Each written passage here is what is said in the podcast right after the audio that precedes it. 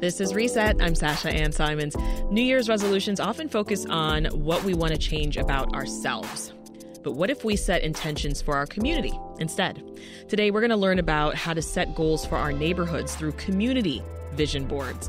And joining us now is Liz Bajjalieh, Development Associate for the group Peace Action. Welcome to Reset, Liz. Thanks. Thanks so much for having me today. I'm happy to be here. I'm so glad you're here. You know, many of us are, are familiar with that whole concept, right, mm-hmm. of, of, vision boards or, or collages. But I want you to spell it out for us. How are community vision boards distinct? Yeah, absolutely. Um, so, just quick briefer if you don't know what a vision board is, essentially, you ask yourself, What do I want for my future? And you might put a picture of it on a collage. And the concept of a community vision board is taking that a step further. You still make your own collage, but you do it with your members of your community, whatever the term community means to you. Mm-hmm. And then you go ahead and ask yourself, what does my whole community need? You know, so um, as opposed to, you know, I would like to travel to Mexico this summer, you might say, I want no one in my community to ever have to worry about rent because we have a tenants union. Um, ah. Radical imagination in difficult times. And by doing it in community, you are reminded that you will always you never have to carry any difficulties alone, and you're allowed to dream big in otherwise very difficult times. And are you consulting with community members as you're gathering the pieces for your community vision board? You know, the concept is a little new. I uh, recently came up with it after um, I'm part of an abolitionist book club okay. um, with an organization called the Northwest Suburban Peace Affiliates, a nonprofit, I'm sorry, a nonpartisan uh, community organization. And so I've kind of done the dry run, and it was really great hosting that first event with them and just kind of coming to them and asking, what does community mean to us? Mm-hmm. And hearing anything from, you know, my queer community to my neighbors to my writing community, uh, my disability community. So I see. So community in every sense of the word. Absolutely. Yeah. Just I think starting conversations on what it means to think with the people around you and be willing to look at whatever your situation is, look at it deeply, and try to come up with solutions to whatever it is that you might be dealing with, whether it be you know, like I'm an anti-war activist, mm-hmm. so I'm constantly in communities trying to figure out what solutions can we do to decrease Pentagon spending? Yeah. Um, what can we do to stop wars abroad and support oppressed communities at the same time? Yeah. And I mean, if I was to, to take this on, Liz, I mean. I, I, would feel nothing but positive vibes about it because I, I think about all the times I've made personal uh, vision boards. Mm-hmm. And honestly, the years that I missed, that I skipped, were the years where like things kind of fell apart. And so I kind of I don't know. I, I, attribute a lot of the good things that happened to me in certain years, especially like the last five or six years, to the years that I made a vision board. I mm-hmm. actually saw those things come true. Does that happen for you as well?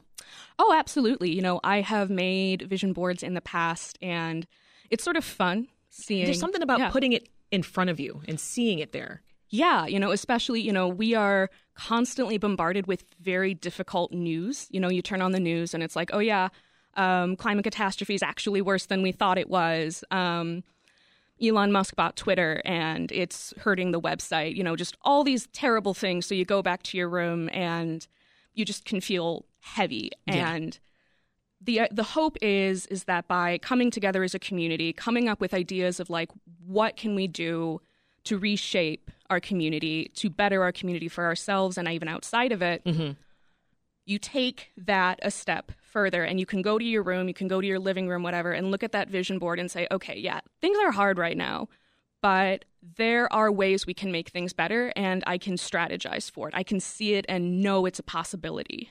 When was the first time you made a community vision board? just a few weeks ago, actually. I did it with, um, it was in collaboration with Northwest Suburban Peace Affiliation, who I just discussed, as well as Chicago Area Progressives, which is another organization that focuses on ways to bring about racial, economic, and environmental justice. Nice.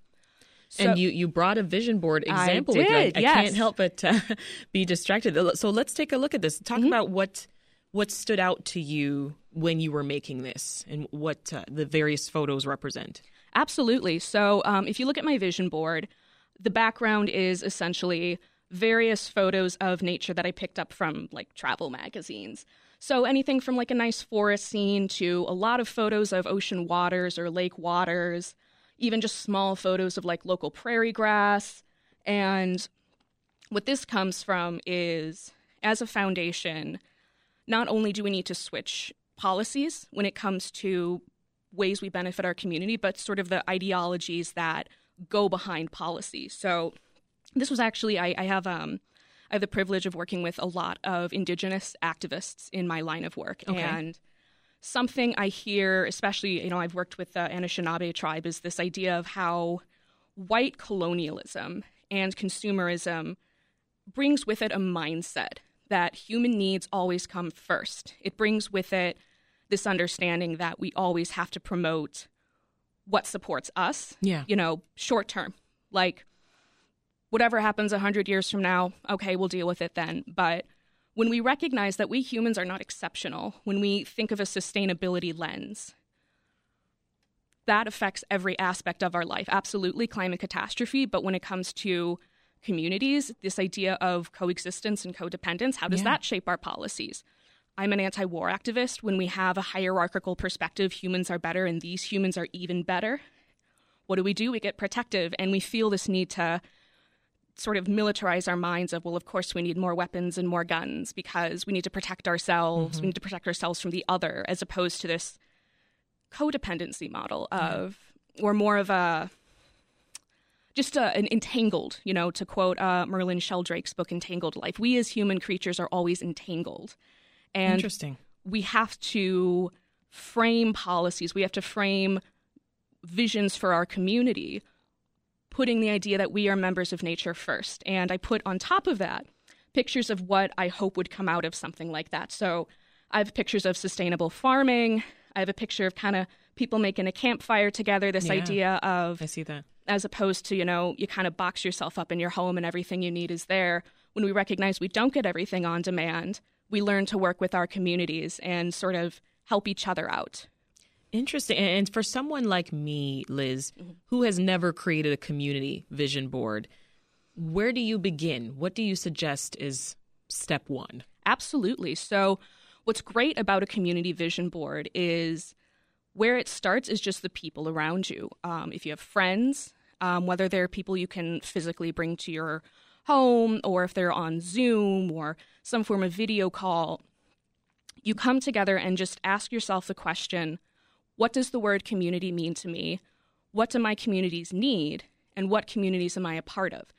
After that, it's really whatever you got. If you want to be like me and go out and buy every magazine in the world because you always want to make collages, go for it. But if all you have are pens and paper, use pens and paper. If all you have is your voice or your hand signals, um, use those. So it, the whole point is just something that you can put on your wall or kind of keep, if you don't have physical materials, to keep in the back of your mind of these are the radical possibilities that are that possibilities. If you're just tuning in, I'm Sasha Ann Simons, and we're learning how to make a community vision board with Liz Bajjalieh, Development Associate for Peace Action. Liz, I wonder what you would say to someone who feels that the things that they want for their community mm-hmm. or the things that they want for their neighborhood, that they're just unattainable. Yeah, it is an understandable feeling. You know, I'm someone who's been a long term activist, and it's so hard when you are someone who lives in a grim reality with Yeah. big ideals. And even that, the Yeah. act of activism, some people admire that work, but they think, oh, I, I could never get involved. It's just, it's too much. It's overwhelming. Absolutely. And, you know, what I say to that is activism isn't just, you know, holding up your signs in the street. That's wonderful. But if you're talking to your friend who, you know, is like, oh, I don't get this whole gay thing, just talking to them and being like, well, hey, you know, gay people are real. That's activism. Or, you know, I truly believe even just using social media is a tool of activism. And so, you know, I firmly believe it's so easy to feel it's impossible. You know, again, we have a media narrative um, where we're always just bombarded with all these horrible things in the world. So the hope is I actually have a quote here that inspires a lot of this work. I'll read it really quick. It's Okay. from Ursula K. Guin. We live in capitalism. Its power seems inescapable. So did the divine right of kings. Any human power can be resisted and changed by human beings. Resistance and change often begin in art, and very often in our art, the art of words. Yeah.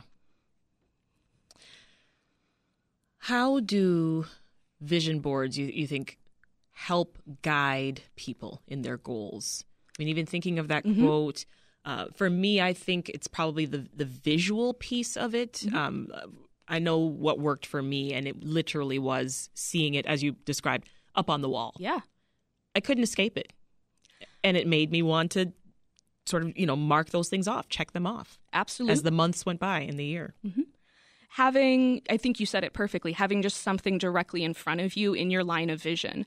And what's also great is the event in and of itself acts as a form of inspiring hope. You know, when you kind of, you know, especially during COVID when we were all isolated, it was very easy to feel isolated with your goals. But when oh, yeah. you're with other people and you're not like strategic, you're not trying to be like, okay, but realistically, we can only do this. When you're sitting and you're like, no, we're going to dream as big as we want.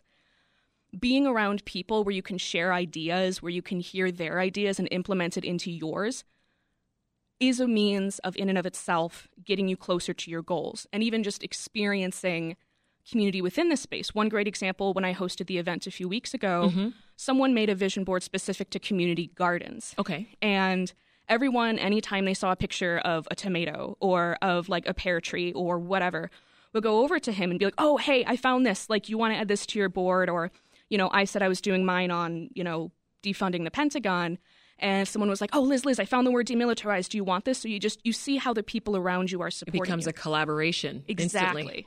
Yeah, and and and tell us again, what do you need to make this at home? Yeah, doesn't sound like a lot.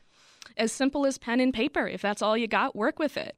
Um, really, you know, typically uh, vision boards are collages. So if you want to go the route of just taking out those old magazines that you've been piling up and don't know what to do with. Mm-hmm do that.